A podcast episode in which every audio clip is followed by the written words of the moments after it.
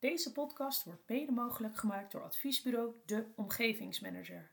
De Omgevingsmanager creëert de voorwaarden om te kunnen starten met de bouw.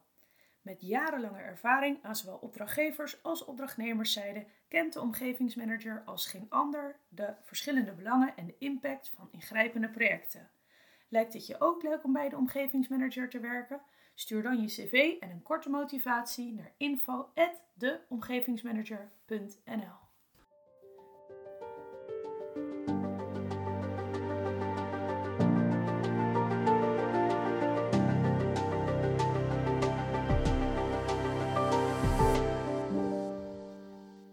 Welkom bij een nieuwe aflevering van Omgevingsmanagement, de podcast. Mijn naam is Carlijn Bergsoef en ik heb vandaag Tijmen Vongers en Dennis van de Paver te gast. Welkom jongens. Dankjewel.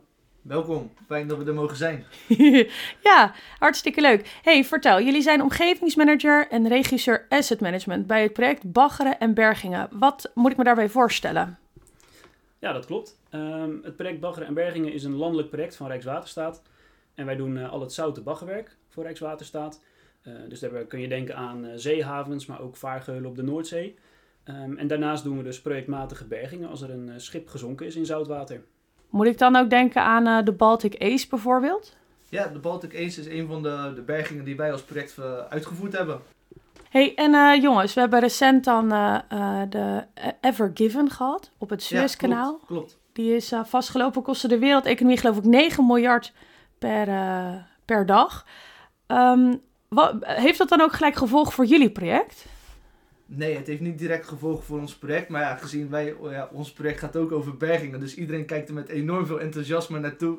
En is constant mee bezig met het laatste nieuws om te kijken van wat gebeurt er nou? Is die al losgekomen, ja of nee? Dus ja, het, het heeft ons wel als project bezig gehouden. Gewoon ook uit interesse.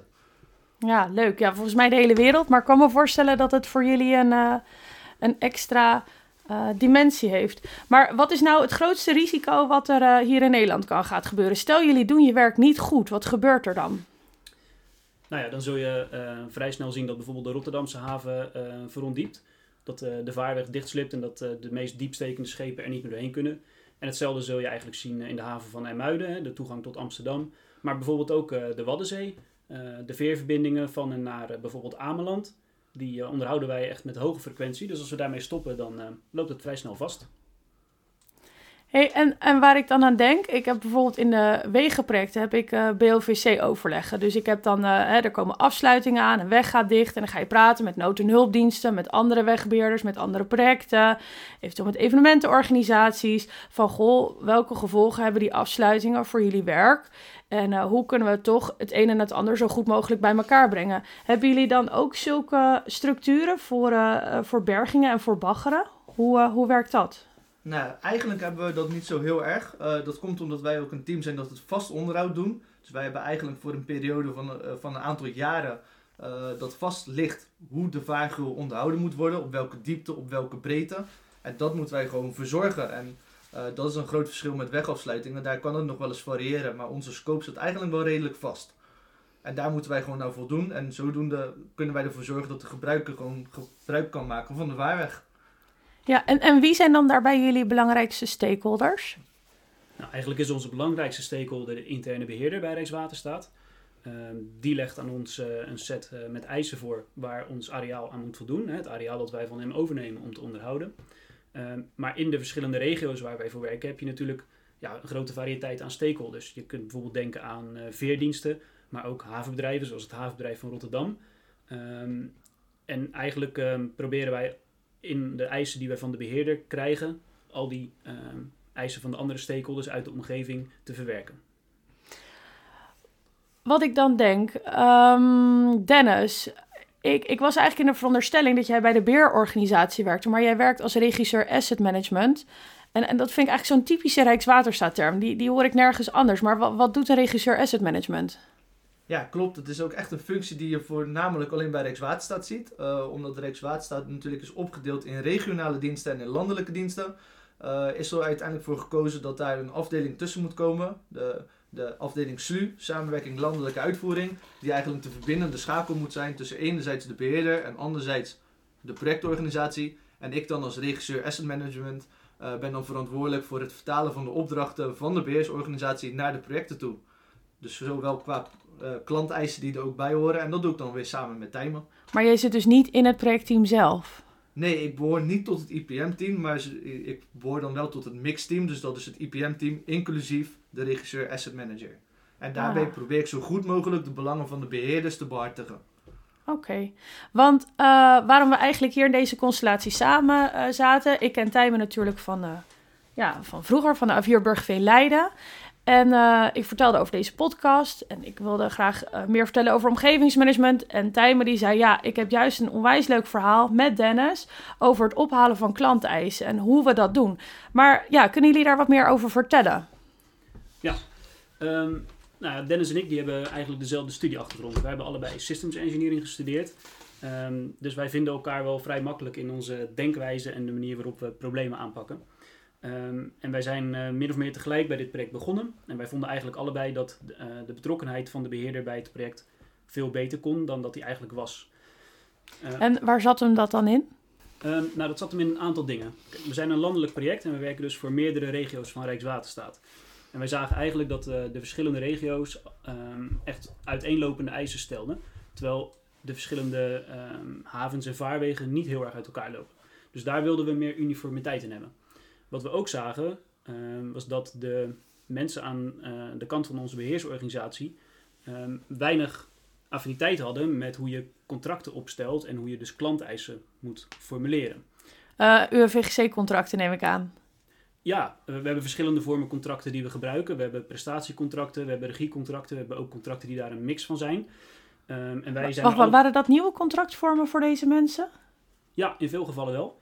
Um, baggercontracten zijn uh, uh, vrij lang uh, op regiebasis uitgevoerd. En eigenlijk zie je vanaf 2013 dat er echt een, langzaamaan een switch komt naar meer prestatie. Maar niet alle vaarwegen en havens zijn daarvoor geschikt. Um, en wat wij zagen, dat de mensen die de klanteisen opstellen eigenlijk onvoldoende werden meegenomen in hoe je zo'n klanteis formuleert aan de hand van het type contract wat je van plan bent te gaan schrijven. En daar wilden wij ook verbetering in brengen. En, en hoe hebben jullie dat dan gedaan? Wat we gedaan hebben is eigenlijk als eerste als team goed nagedacht van oké, wat willen we als eindresultaat? En dat waren hele heldere klanteisen, meer uniformiteit over de regio's heen. En dat heeft geresulteerd in dat we voor iedere regio eigenlijk eenzelfde aanpak hanteerden. Uh, door de beheerders, maar ook de mensen die indirect betrokken zijn bij het baggeren bij elkaar te zetten. En eigenlijk constant de vraag stellen, waarom wil je dit? Hoe zit het? Waar heb je dit voor nodig? Om zodoende een heel goed beeld te krijgen van ja, wat de wensen zijn van de beheerder. Uh, en dat hebben we gewoon keer op keer herhaald uiteindelijk in alle regio's om zodoende de eisen set te krijgen. En wat we ook heel erg, waar ik heel erg trots op ben, is wat we gedaan hebben, is de klanteisen van de ene regio ook weer gebruikt als input voor de andere regio. Om zodoende de kennis die bij andere regio's zit ook te gebruiken om de klanteisen weer te ontwikkelen. En zeker dus ook op het laatst, als je dus alle vijfde regio's langs geweest bent, weer terug te gaan naar de eerste regio. Om dan nog te zeggen, ja we hebben dit nog gevonden, ben jij het daar ook mee eens? Wil je dat ook? En zodoende dus de kwaliteit van de klanteisen echt structureel te verhogen. Ja, ik kan me wel voorstellen, jongens, dat dat wel iets is waar je heel erg trots op bent. Um, wat ik zelf zag in het verleden, bijvoorbeeld bij de Rijksrederij, waren uh, van, uh, dat ging dan over het onderhoud van schepen. En daar waren ze gewoon heel erg gewend om uh, het bij een vaste rederij weg te leggen. Gewoon te zeggen, dit is wat ik wil, ik wil een schip vol verpentamotor. Um, en, en dat dat functioneel specificeren, dat dat wel heel lastig was voor de mensen. Maar liepen jullie daar hier dan ook tegenaan? Ja, zeker. Um, en ik heb dat net als jij ook meerdere malen uh, fout zien gaan bij voorgaande projecten. Dat je onvoldoende toelicht wat je komt doen en waarom je het komt doen als je een klanteisgesprek komt houden. Um, en het is natuurlijk heel makkelijk om heel specifiek iets te eisen. En juist dat functioneel opschrijven en functioneel specificeren, dat is heel lastig als je zelf um, heel erg betrokken bent bij de dagelijkse praktijk van hetgeen gebouwd wordt of wordt aanbesteed. Um, en wij hebben geprobeerd om dat ja, te verbeteren. En ons idee uh, op voorhand was, als we nou zorgen dat we iedereen tegelijkertijd bij elkaar hebben die in de regio betrokken is bij ons baggercontract, dan gaan we het integraal met z'n allen hebben over ons werk. En dan proberen we zo in die grote groep um, bij iedereen, um, ja, iedereen kennis te krijgen van, van het hele proces eigenlijk. En we hebben dus gezien dat mensen die eigenlijk normaal gesproken aan de achterkant van het proces betrokken zijn, nu ook meedenken over dingen aan de voorkant van het proces. En dat heeft ons op meerdere momenten hele waardevolle uh, aanvullingen en verbeteringen op klanteisen opgeleverd. Kan je daar een voorbeeld van geven? Ja, wat, wat een heel erg uh, goed voorbeeld dan is, is uh, vooral de mensen die de, die de kaartmateriaal gebruiken. Dus van de peilingen die worden uitgevoerd. Dat zijn soms ook de morfologen die bij de afdeling netwerkontwikkelingen visie zitten. Die, die denken na over de lange termijn. Wacht even hoor, oh, ik, ik weet niet wat een morfoloog is. Uh. Een morfoloog is iemand die zich bezighoudt met, met de bodemgesteldheid en de ontwikkeling van de bodem. Hoe, ja. hoe dat zich gedraagt.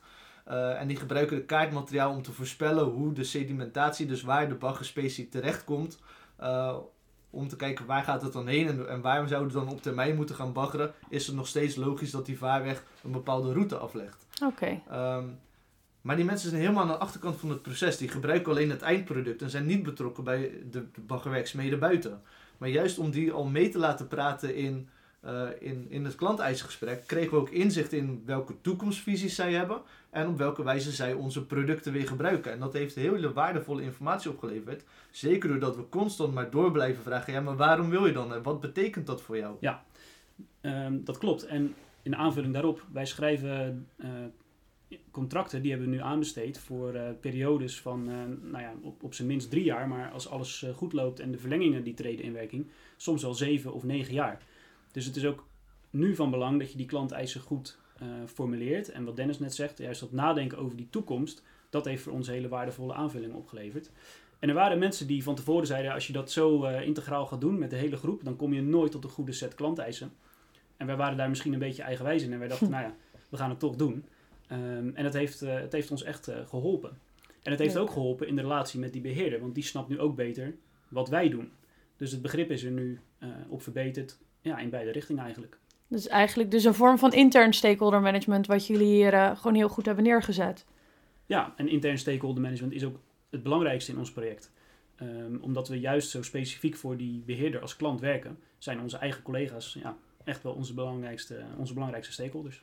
Hey, en wat ik me nou zo kan voorstellen, als je dan mensen erbij hebt getrokken die normaal in een in veel later stadium pas bij je uh, project betrokken zijn, kost het dan nog moeite om ze um, iedereen heeft het altijd druk. Maar, en om dan tegen mensen te zeggen: joh, ik heb je nu nodig in dit project. En ze zien het niet meteen. Kostte dat nog moeite? Of uh, zagen zij wel meteen het belang daarvan in? Nee, ja, dit heeft ons echt wel, wel moeite gekost om, om dit goed te organiseren. Want je ziet inderdaad een beheerder die, die heeft over het algemeen weinig tijd. We hebben het allemaal onwijs druk. Hm. Uh, zeker inderdaad dat we ook uh, uh, op verschillende locaties werkzaam zijn. Dus wat Tijm en ik hebben ook gezegd, het is een investering vanuit ons als project. Dus wij zijn naar Haarlem gegaan, we zijn naar Middelburg gegaan, we zijn naar Leeuwarden gegaan. Ook om het allemaal voor te bespreken. En juist ook om te zeggen, beste beheerder, wij komen naar jullie toe. Uh, wij plannen gewoon twee dagen in, we blijven overnachten als het moet. En wij gaan gewoon van A tot Z het, het project doorspreken met als doel even wat meer tijd investeren in de voorkant. Maar dit gaat ons op termijn zoveel winst opleveren. En uh, dat zien we nu al direct tijdens de aanbestedingen. Men weet waar het over gaat. Het uh, kost veel minder vragen en de relatie is ook op, op dat gebied een stuk verbeterd. Of als je zegt men weet waar het over gaat, heb je het dan over de gegadigden of over het uh, team wat uh, de aanbesteding begeleidt? het team wat de aanbesteding begeleidt, maar ook de beheerder. Kijk, wat er natuurlijk is, je haalt je klanteisen op, je gaat terug naar je project, je gaat het vertalen in een contract, ja. dan ga je het aanbesteden en er gaat best wel veel tijd overheen. Uh, ja. Maar dan wil je ook de beheerder aangehaakt blijven. En doordat ja. wij aan de voorkant hebben verteld, nou, we gaan de klanteisen ophalen. We gaan het met jullie ook kijken wat we wel en wat we niet gaan doen. En nog eens terugkomen, oké, okay, en het is zo geland in het contract. We gaan nu aanbesteden, dat kost zoveel maanden tijd. Dan weet een beheerder ook wat hij kan verwachten. Dat is ook gewoon eigenlijk simpel gezegd verwachtingsmanagement. Ja, ja, hey, en ik zit even te denken, want jullie zijn dus heel erg, hebben jullie daar ingestoken op die relatie. Jullie zijn naar de mensen toegegaan.